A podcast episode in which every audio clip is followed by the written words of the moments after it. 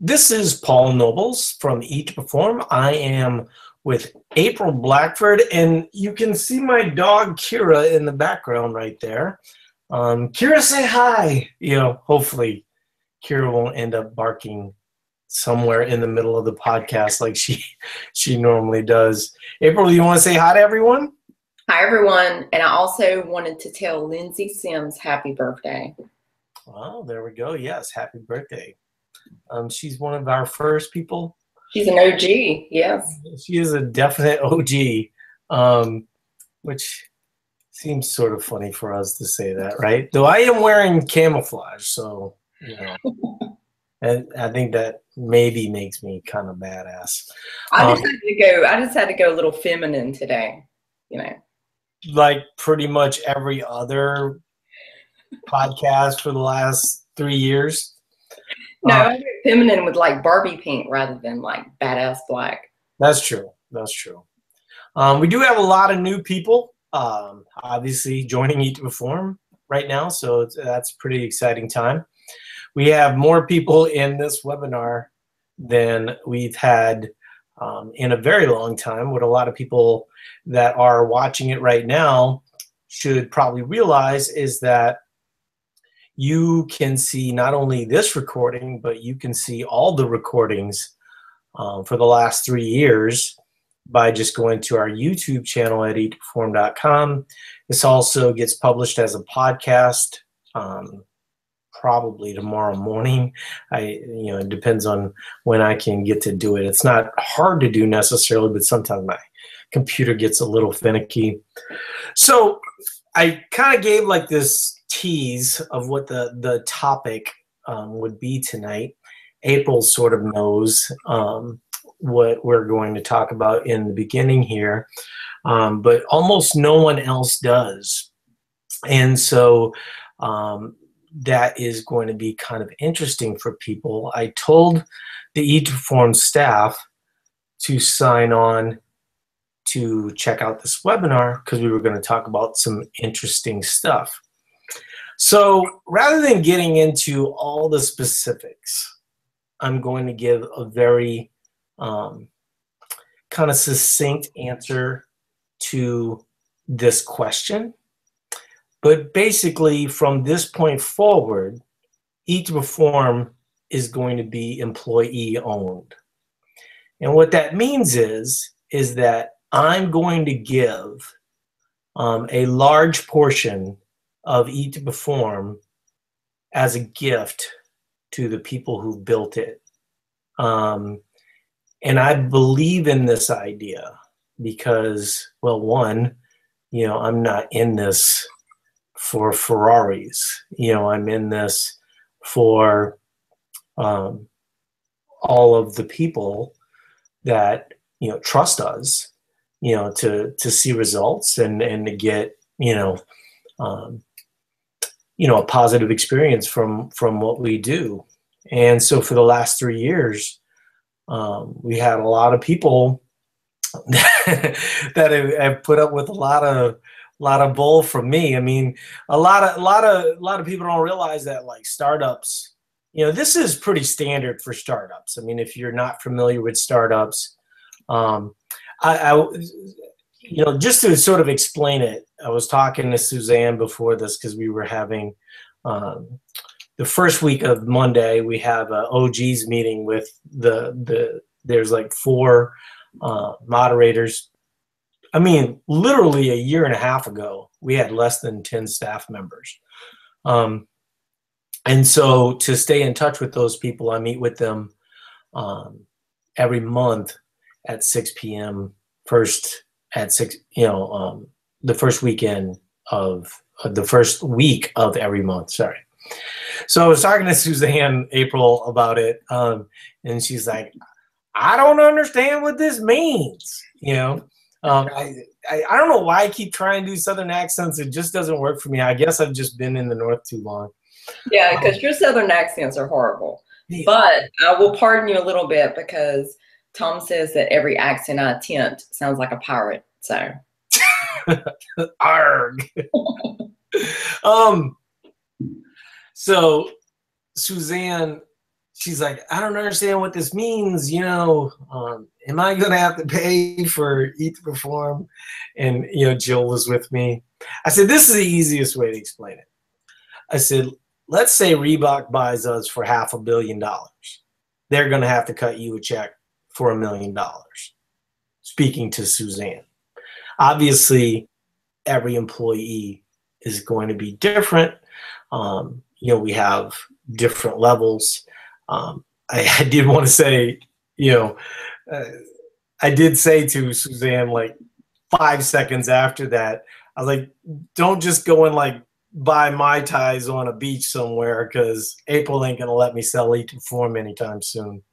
Um, but I, there is no selling Eat to Perform. I mean, it's just you know, Eat to Perform is us, you know, and it's our relationships with you guys. And so, you know, someone buying us, you know, it wouldn't take them more than five minutes to realize that without us, there is no Eat to Perform. And that's where this decision came in, was because Eat to Perform is not me.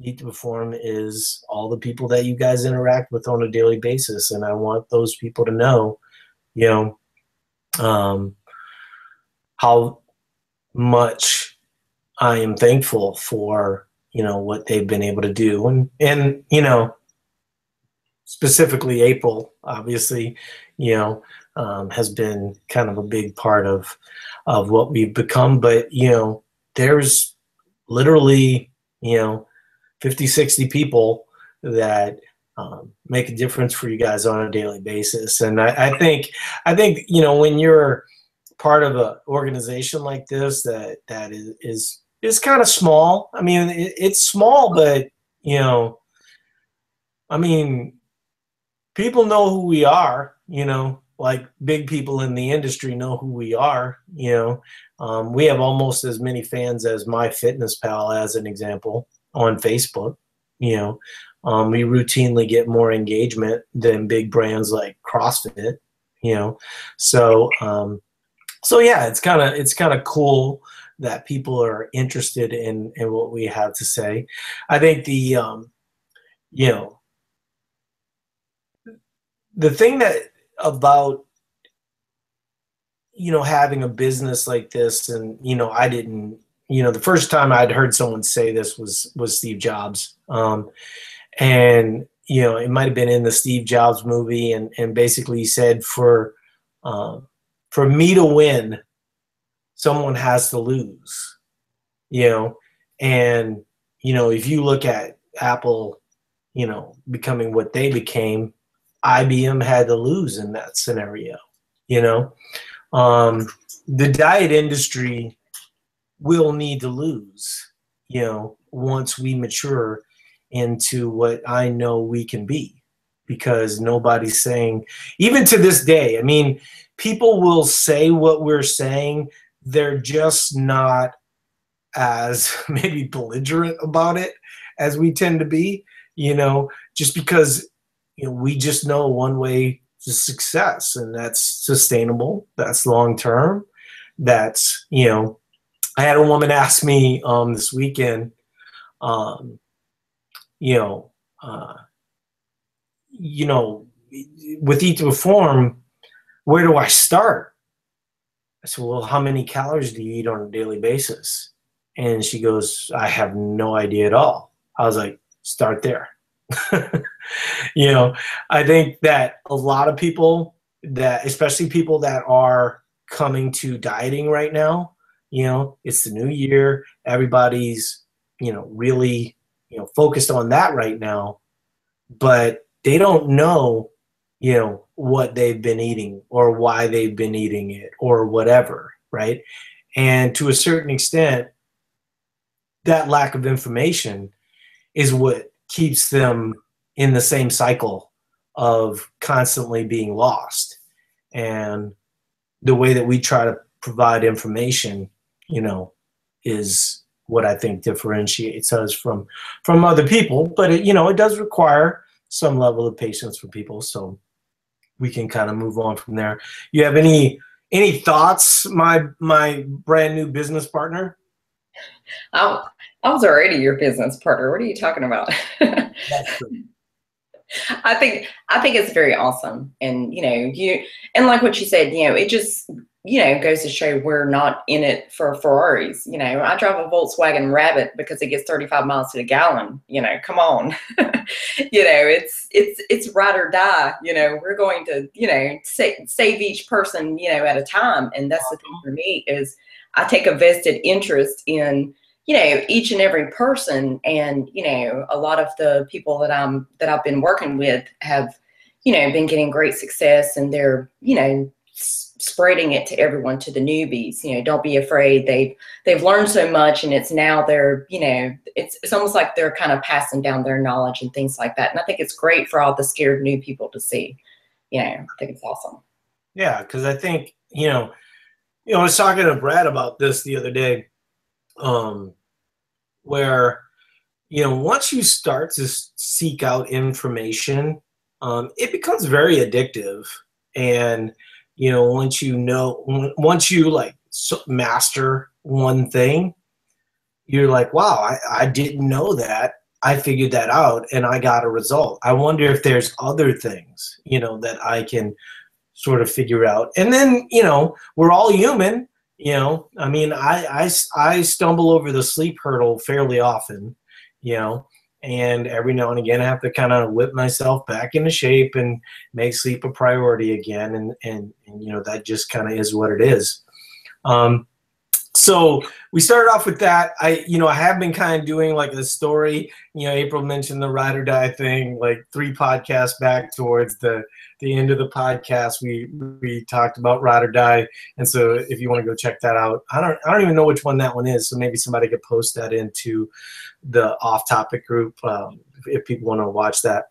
Um, so one of the topics that I brought up today was the idea of people um, kind of sneak disrespecting themselves where they'll say oh you know i feel so fat today um, but now that i'm on eat to perform you know blah blah blah blah blah right and the idea being that you know they took like this negative thing and then they kind of curbed it with but now i'm eating perform so it's okay that i say these these horrible things to myself.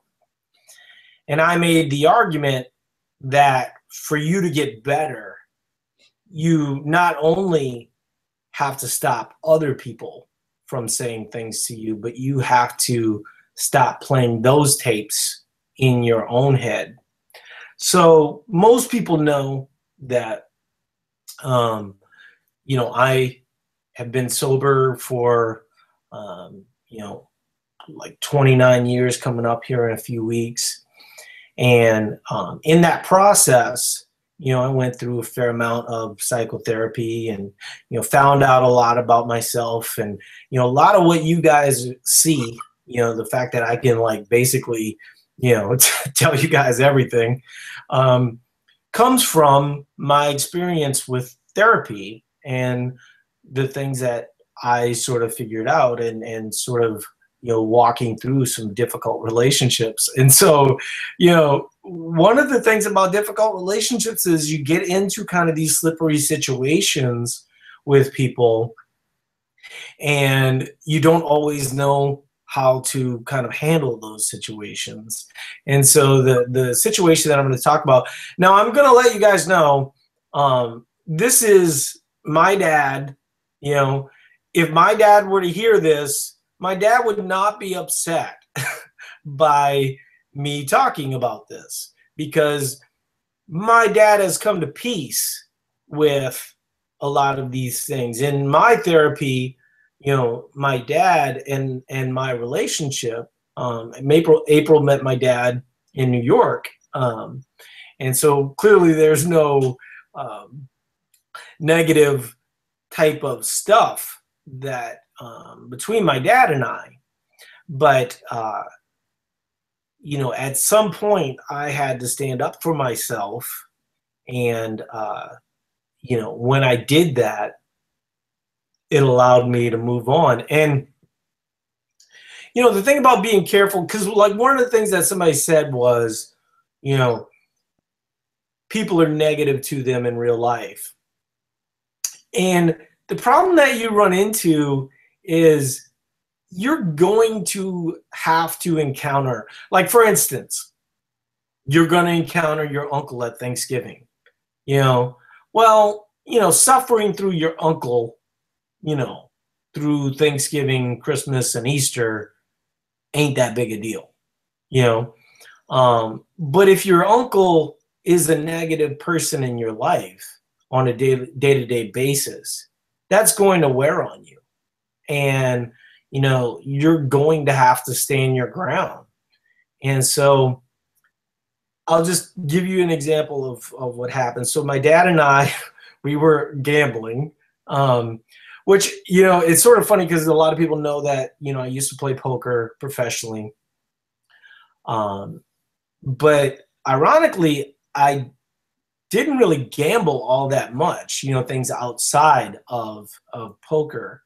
Um, and we were we were doing sort of a martingale system. It's hard to explain. Martingale is basically um, you double your bets, and the way that most people do it um, it, it it's a foolproof play of, way of winning as long as you have millions of dollars. But the reasons why tables have like maximum bets is so you can't get to that point. And if you don't understand, you know, the intricacies of splitting or all these other things, then you can sort of run into problems. And part of the problem with the martingale system is that you'll have, you know, like two thousand dollars on the line to win fifty bucks. Right? and so so that gets to be sort of brutal after a while. But my dad and I, you know, we we we were doing this. Um, I, I was young at that time, but I was I was pretty smart as it relates to math and things of that nature. And so uh, we were you know going to casinos throughout the Midwest, um, traveling. We were we went and played golf in Lutsen, Minnesota, and then we went to Chicago. And in that process, I think we won somewhere around fifteen to twenty thousand um, dollars.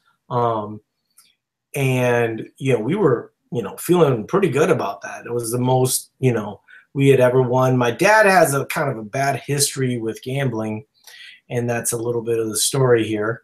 Um, for myself, you know, when I looked at the fifteen to twenty thousand dollars, I looked at it like, wow, fifteen, twenty thousand dollars, you know, that's a lot of money. Um, I didn't view it as um, anything other than a lot of money, and that was one of the things that allowed me to be good at poker. Is that you know I can make decisions, you know, based on um, rational thought rather than kind of constantly chasing losses and things of this nature. And so we got to um, Aurora, Illinois. Um, I remember it like I think it was a Hollywood casino, and we were, you know, I remember, you know, I remember a lot about this because it was a big, big night, and uh, we were on the third floor and we were playing blackjack, and uh, like like my dad just kind of lost his mind, you know, um, and we lost all the money, you know. And when I say we lost all the money, my dad lost all the money, you know, um, chasing, you know, the money throughout the process. And I wasn't real. I was sort of divorced from it. It wasn't, you know, it was kind of easy money, and and it went away easy. So it really didn't bother me all that much. And so the next day we went um, to uh, to watch the Chicago Cubs. And I mean, it was, we'd never been to Wrigley Field. Um, should have been kind of a cooler moment. Uh, I was in college at that time, and the way that I was making my money, I would go to Chicago routinely for baseball, um, selling baseball memorabilia. But whenever I would sell baseball memorabilia at the night in the the um, daytime, I would often sell Bulls tickets, Bears tickets, you know, whatever at night, um, scalping. And what the way that I would do that is I would go to ticket brokers, um, you know, around the area, a lot of which didn't have um, the means to buy expensive tickets. And so um, I would buy, you know, anytime they would, you know, get a, a, a buyer um, or somebody selling them tickets and they couldn't afford to buy the tickets, I would buy them and give them a little bit of a cut. Long story short, um, at one point, I think my dad ended up buying some tickets for me. Um, we, I ended up walking away with a couple thousand dollars um, for that event. We sat behind home plate. You know, it was still kind of awkward in the air, um, but you know, we were able to get through it, sort of enjoy it. it you know, having that black cloud from the the blackjack the night before was kind of a negative. Um, but we were able to sort of get through it. And, you know, because I was making my living scalping tickets. Now, I'm sure my dad does have a little different version of this story. That's just kind of how these things work, right? Um, and he, he might be the, the hero in his story. I don't know. Um, and I'm sure he has a different point of view. You can ask him. You'll probably see him at Eat Perform Summer Camp or something else. Because like I said, my dad and I, we get along. We can even talk about situations like this fairly openly.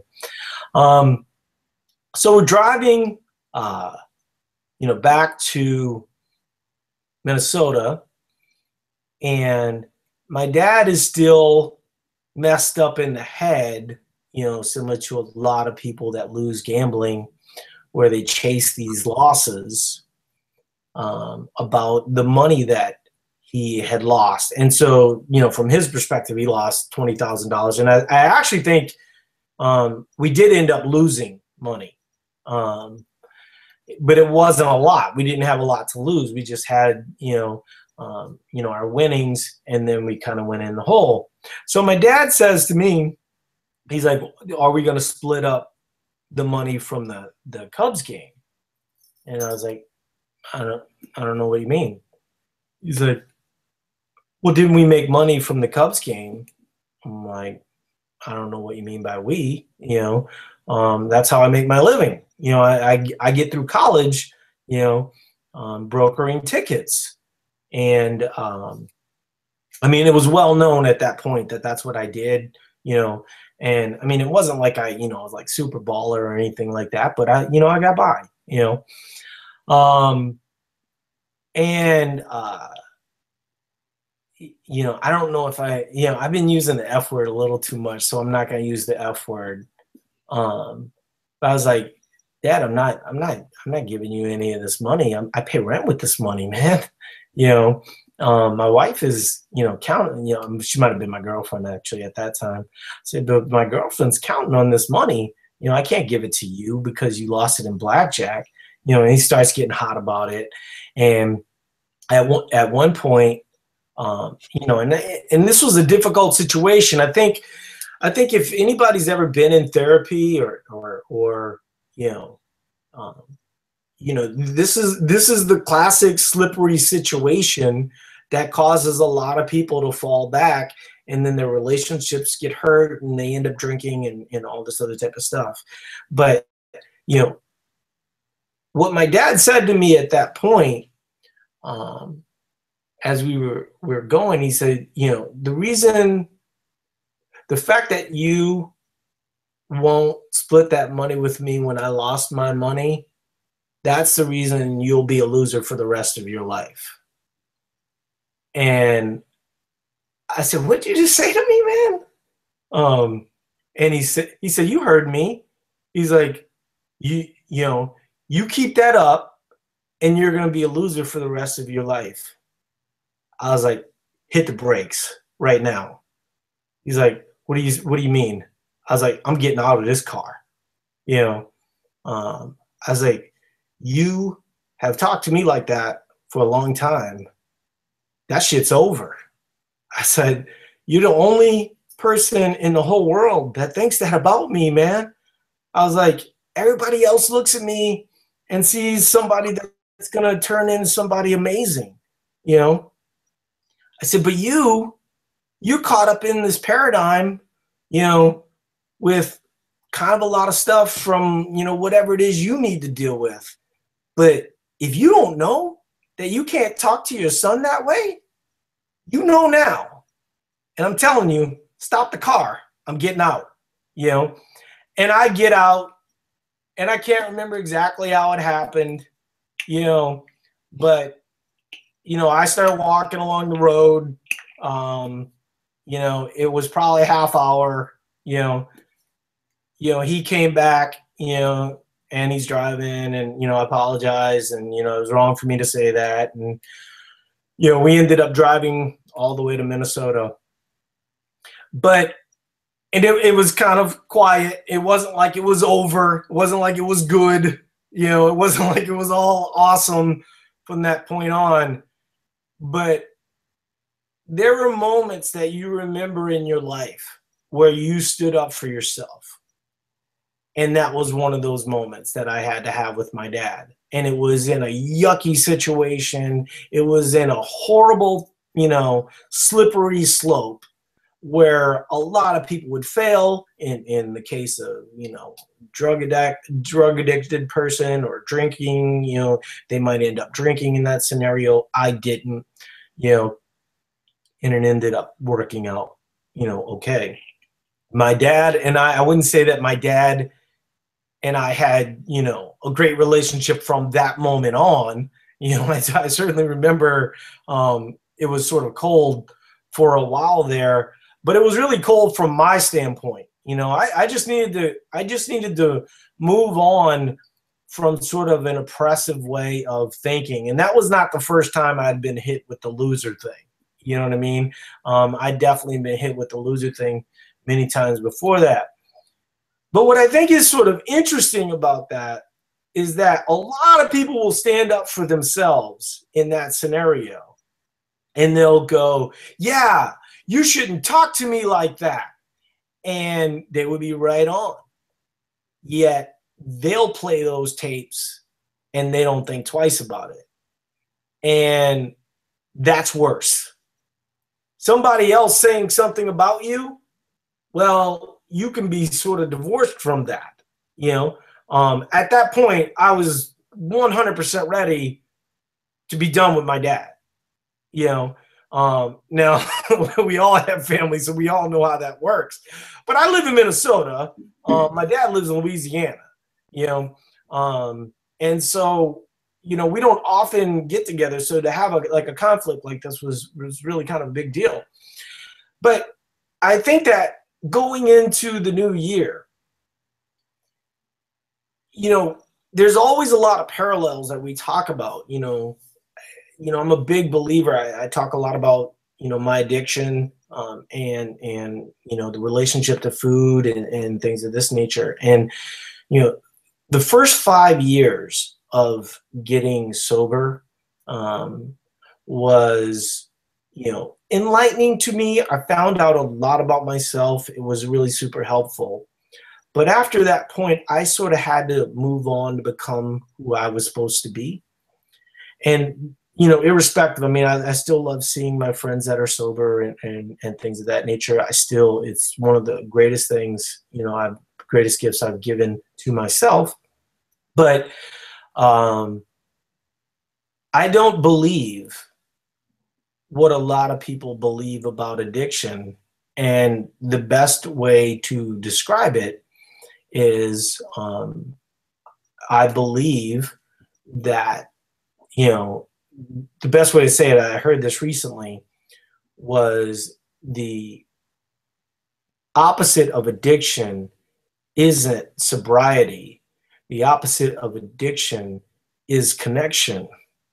And when you look at the five years and roughly 25 years since then, what I did was I built like this life where I connect with people. I connect with you guys right?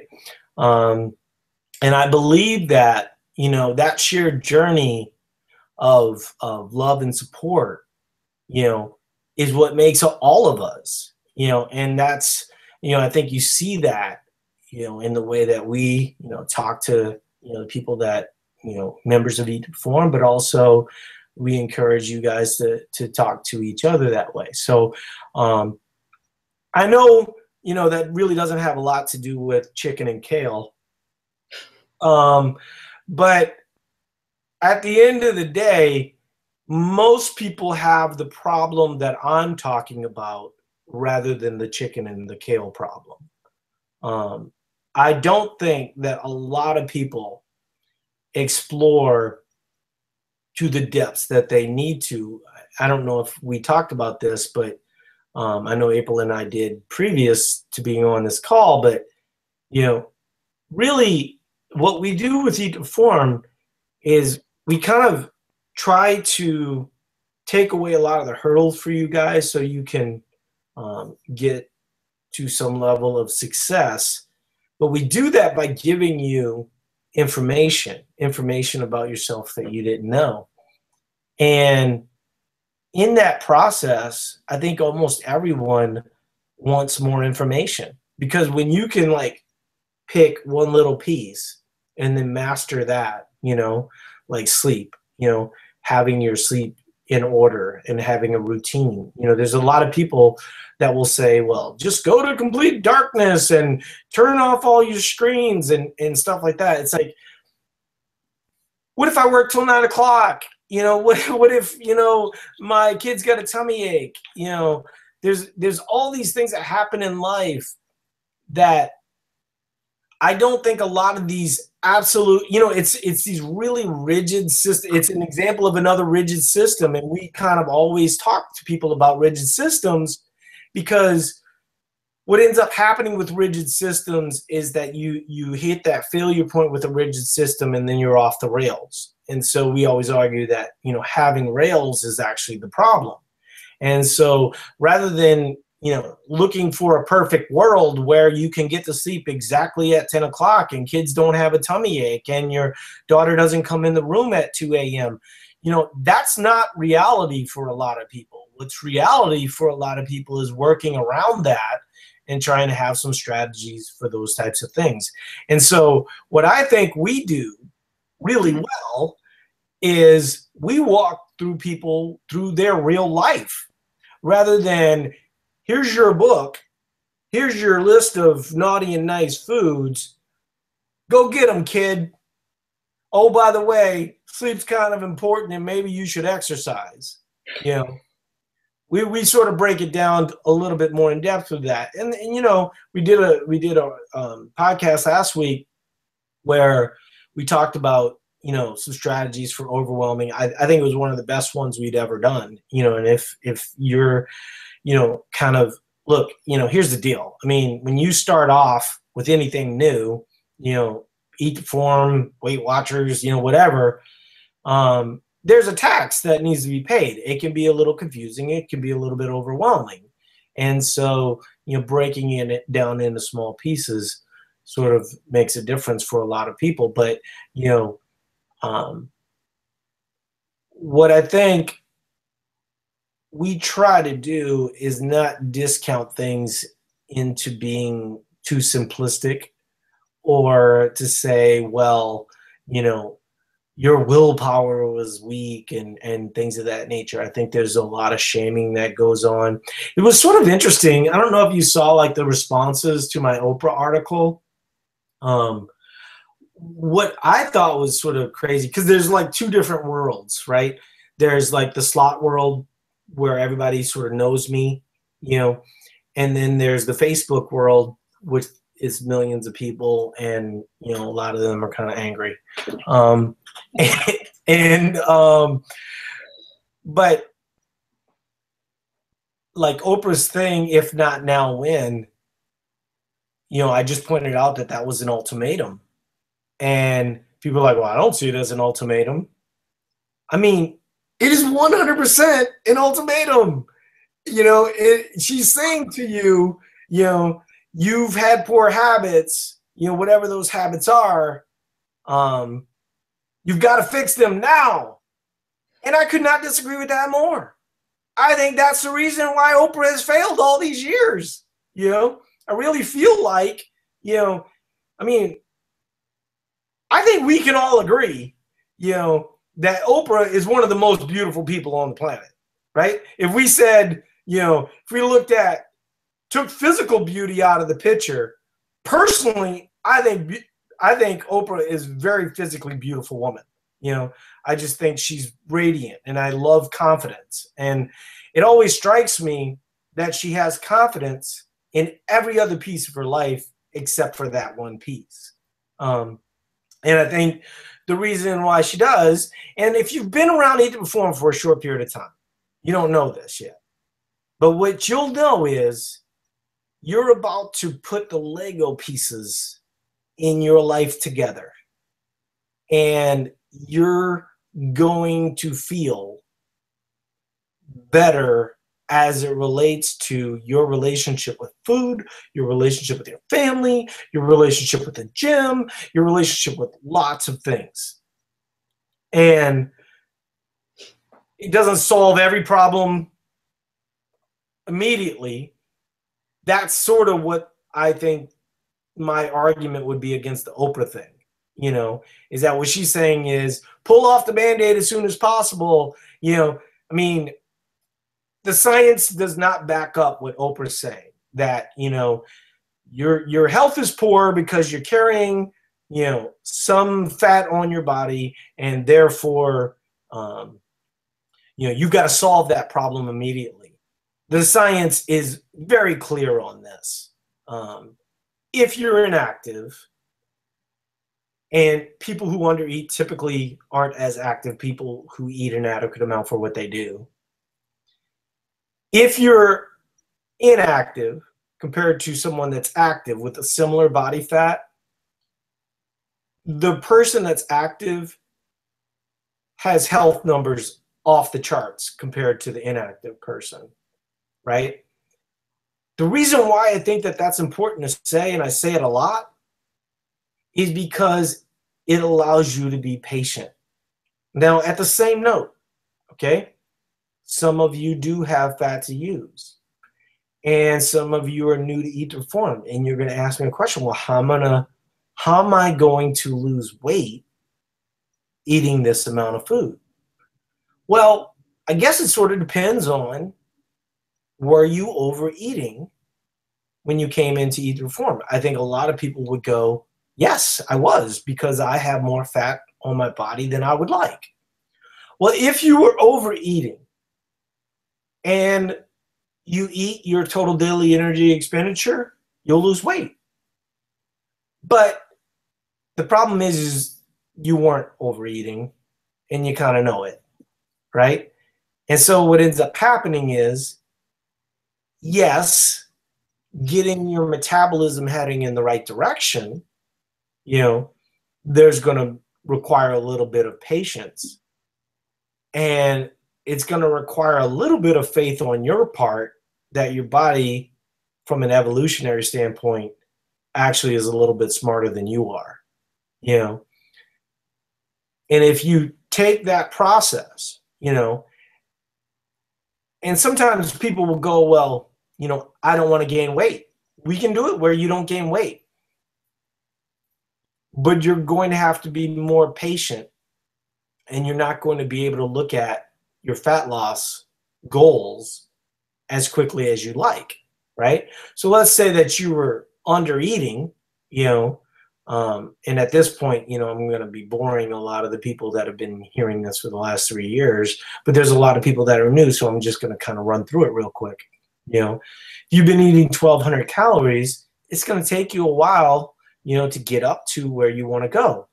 Well, you know, if you're willing to gain, you know, two to three pounds, maybe three to five pounds, depending on what you weigh, you know, then you can sort of get there a little quicker.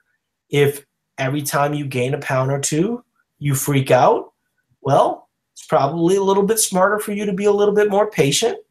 Um, I think one of the best things about Eat to Perform, and once again, you know, my dog makes the podcast. Um, I tell my kids every single time to take take her collar off because then you know when she shakes like nobody would know um but the most underrated aspect of fat loss and almost nobody talks about this. When you ask people, they say, Well, I want to lose fat and I want to gain muscle. Okay, awesome. The only problem is, unless you were just eating like a moron, you weren't training, you know, then that's kind of not possible. If you've been working out, if you've been, this isn't your first diet rodeo, there needs to be some nuance to it, right? But what most people don't realize is that if you've been eating 1300 calories on and off for a while, and yeah, I know you had Dairy Queen that one time, and I know that you had, you know, wine at book club. Trust me, that's not the reason why you're carrying excessive fat on your body. One of the reasons why you're carrying excessive fat on your body is your metabolism compromised. You're supposed to have periods of up, periods of down. That's what allows your body to thrive. And oh, by the way, that is the lean mass that you supposedly want. But the problem is, is that everybody wants lean mass, but what they really want is to get rid of excessive fat. And bad news for you, you ain't gonna be able to do it. You know, you have to have a concerted effort both ways. And I can break it down for you from a math standpoint where you can reach your goals relatively quickly doing both sides. But almost everyone struggles just going down. And then ultimately you set up just a bad hormonal experience within your body and you end up kind of getting stuck. I think I think Oprah is the prime example of, you know, filling at diets when you look at from the time that she started you know, like even on television. The time that she started up until now, just look at the different years of heavier, skinny, heavier, heavier, skinny, skinny, heavier. You know, she is the epitome of exactly what we teach about the wrong approach. You know, because nothing she has ever done has been sustainable. So you can either yo yo back and forth through the skinny, heavy, more fat, less fat, you know, or you can take a slower, sustainable lifetime approach, you know. Yeah, I mean, to be 100% clear, I absolutely believe that Oprah believes that she is lacking in will. Like, but once again, the science does not back that up. Once again, the science points to the fact that chronic dieters actually have much more willpower than regular people. Um, and so that sort of breaks that fallacy. But the problem that you run into is when you go to the extremes, like Oprah is actually suggesting, and I know some people are going to take issue with that, but what she really is, I mean, she wants to she wants to solve a lifetime of problems. She believes that willpower is the issue. Look, here's the deal. I mean, you know, I'll tell you this: a lot of people are saying in the comments, and I, have been very defensive about that because you know it, it, starts to get to a point of fat shaming and stuff like that, and I, you know, I just don't have any tolerance for that kind of stuff. Um, but at the same time, you know, people are sort of pointing out if Oprah has all the trainers in the world, if Oprah has you know chefs and all these things that allow her success, why is Weight Watchers going to be the thing? right? I mean, you think this is her first rodeo? I'll tell you, Oprah stained the psyche of women all over the world with that don't eat anything after 6 p.m. nonsense. You know, that was really not based in any scientific evidence at all. You know, is based on anecdotal evidence. The interesting thing about, you know, what what April what um Oprah was talking about at that time was based off of a study that talked about insulin um, and and HGH and, and kind of like the restorative hormones that happen when you sleep, and that they they're they're they basically are antagonists against each other, and so therefore, if you don't have you know food, you can end up you know leaning out and sort of irrespective of calories, but I'm, I'm, I'm sure, you know, the whole idea was to eat less at that time. But what was the most interesting thing about the study that all that science was based on was that there were two groups. And the people that ate at night, they maintained their muscle.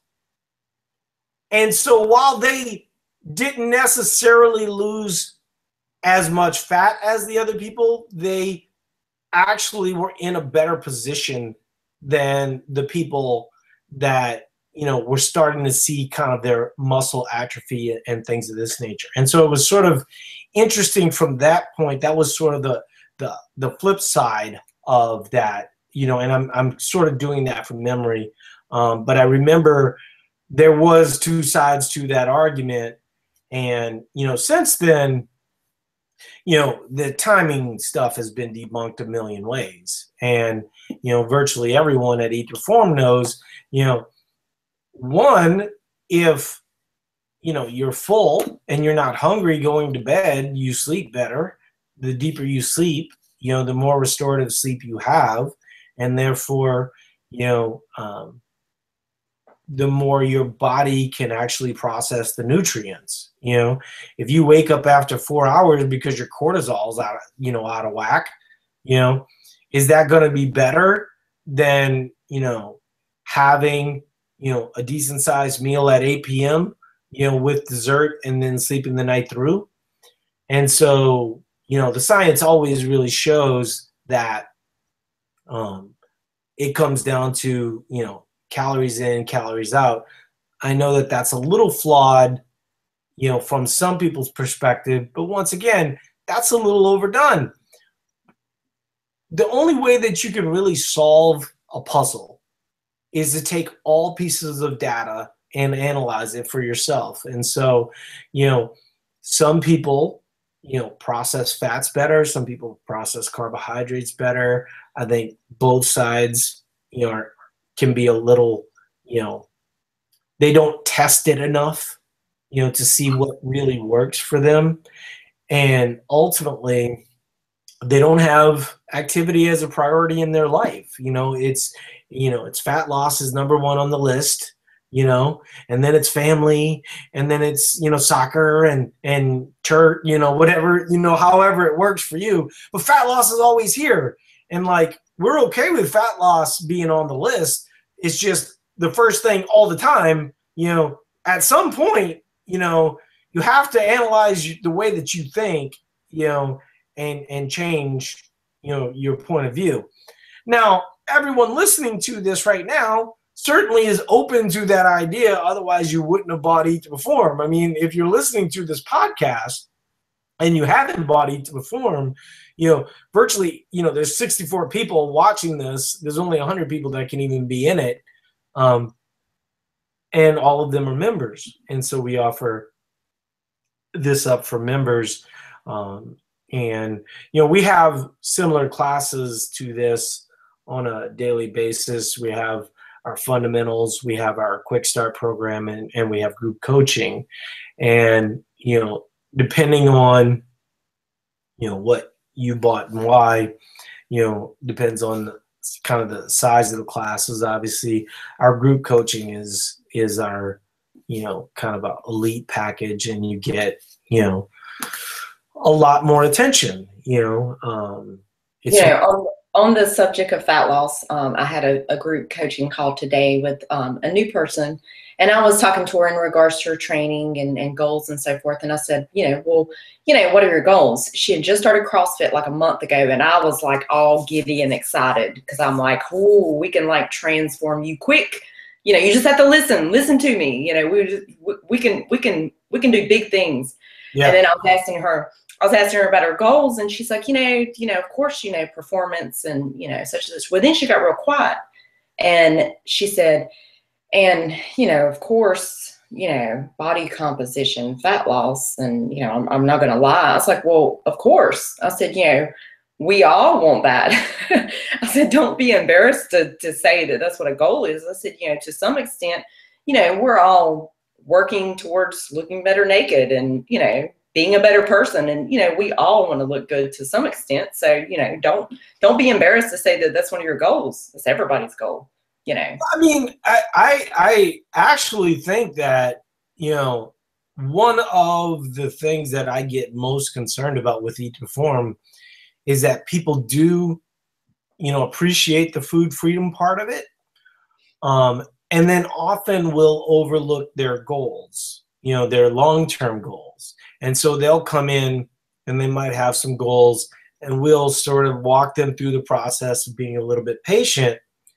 And then they'll sort of neglect their goals. Um, or we'll get, you know, them stabilized and we'll go through, you know, something like, you know, the gradually awesome approach or performance focused fat loss and then you know they won't kind of remember what started them on this path right and so you know i always bring up the fact that i was 230 pounds i always bring up the fact that i'm 175 and have been so for about you know five years now you know the reason why is because there was definitely times where I was uncomfortable.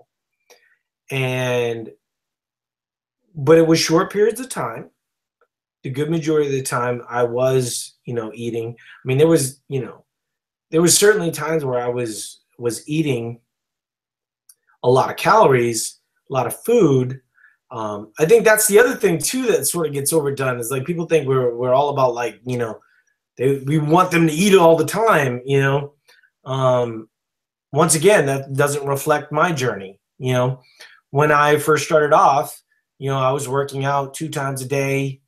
Um, you know, I was certainly creating a deficit, but I was eating, you know, 3,500, 4,000 calories a day some days.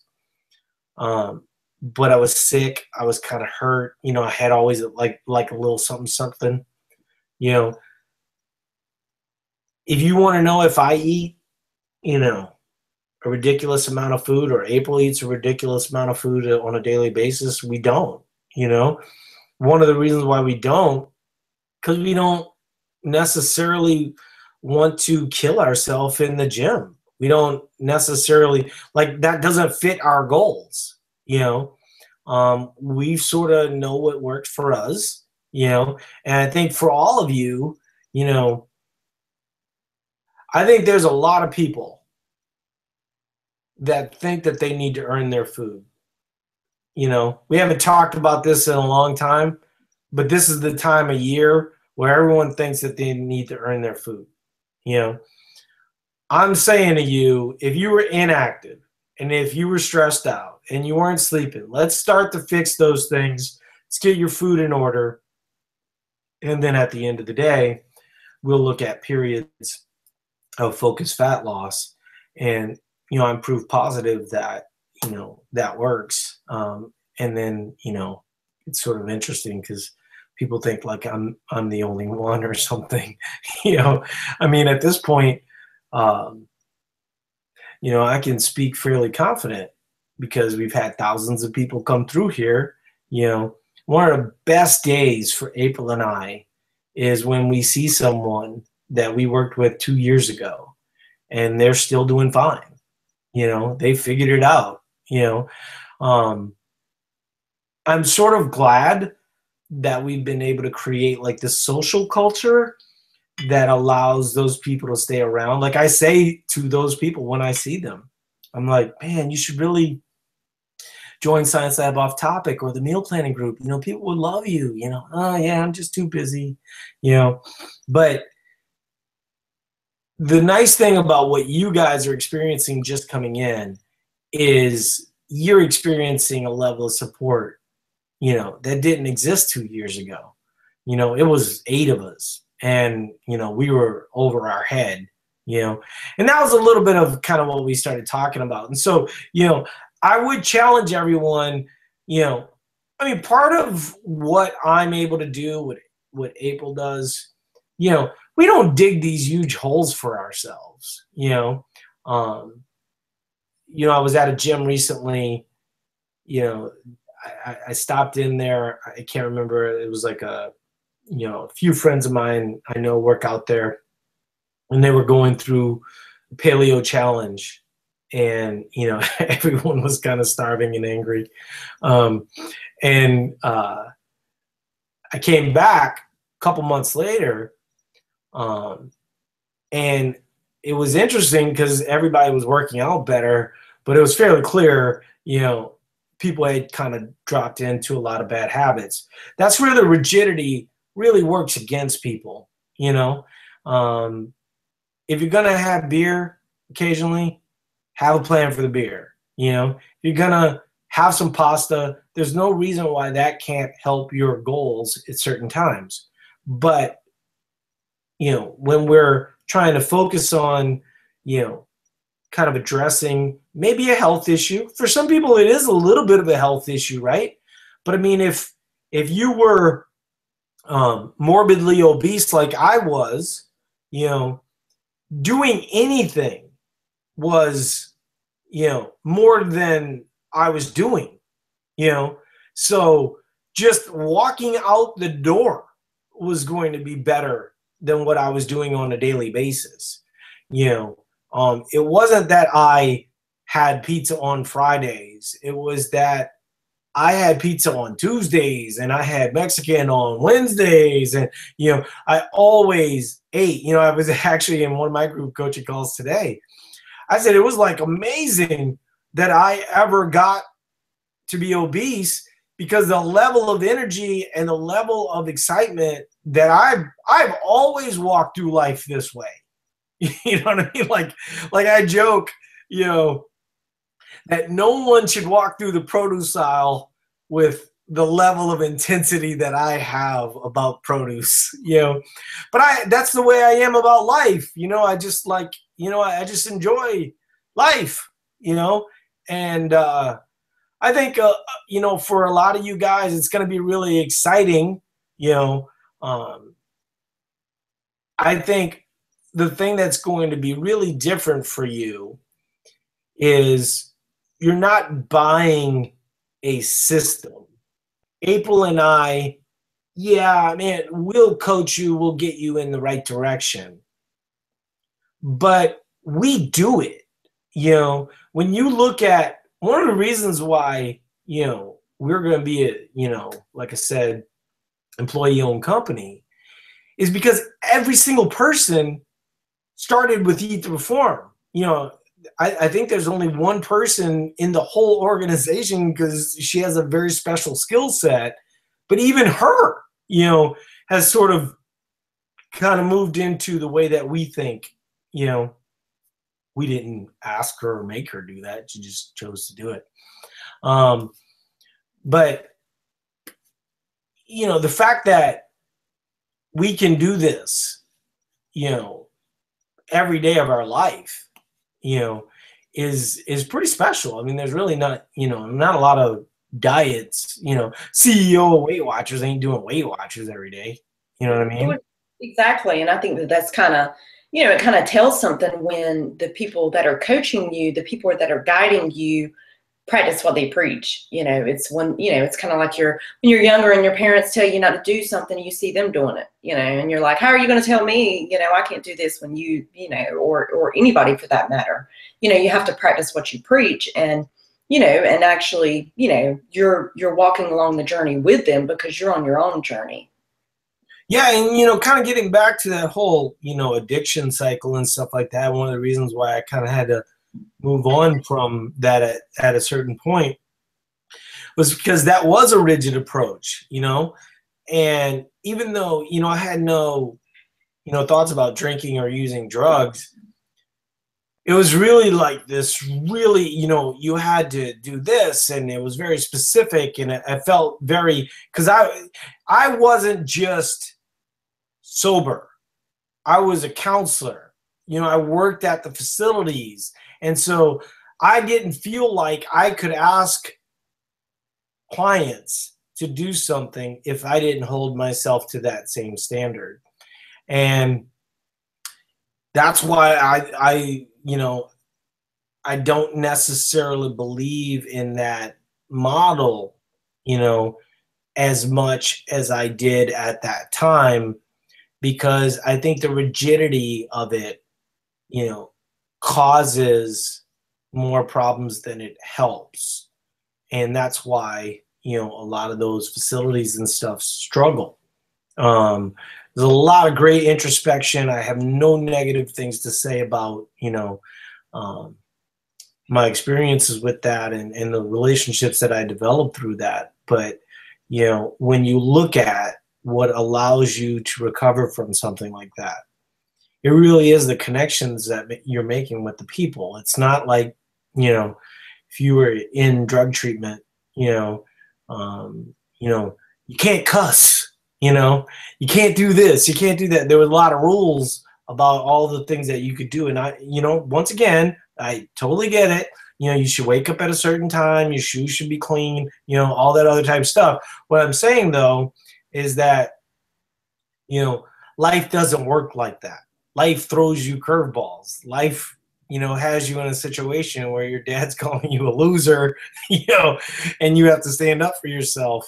And, you know, um, I think when you have a support system in place and you're surrounded by love, you know, I mean, people are going to think that I am like the most, you know, touchy feely guy on the planet. Um, but, you know, I really, I really, you know, I do, I am a big believer in that idea. Um, okay, so for this, if you're new, this isn't really like a q&a kind of thing. It's really more we take a topic and we sort of break it down. That's why we kind of wanted to do this whole idea of taking ownership for your your journey. I mean the last thing i wanted to end on with this is you know just because we're trying to get you to have a better understanding of your relationship with food doesn't mean that we're not committed to you seeing results and it doesn't mean that you shouldn't be committed seeing results. One of the things that I will often say to my uh, group coaching clients is if you're going to enter a performance focused fat loss phase and you're excited about it, and they'll say, Yeah, yeah, I'm totally excited about it. It's like, good. Remember that five weeks from now because it's going to get a little hard, you know, and you're going to have to have resolve at that point. The problem is, is that if you do a six month plan, you know, it's hard to keep your resolve for six months, you know, and that's why we can sort of walk people through and why, you know, ultimately they see fat loss up and fat loss down. And that's sort of the big secret to eat perform. Not that it's a big secret. I, I basically I basically tell it all the time, so it's like the worst kept secret ever. All right, you guys. Well, I appreciate everybody being here. It's nice having a lot of new people on board, and it's really exciting, you know, being part of Eat Perform at this point. You know, um, we're certainly seeing a lot of people very interested in what we're doing, and uh, we're excited to be able to help you guys. So we are going to let you guys go. April, did you want to say goodbye? Good night, everyone. And Kira is still still napping back there. So we'll talk to you guys later. Bye bye.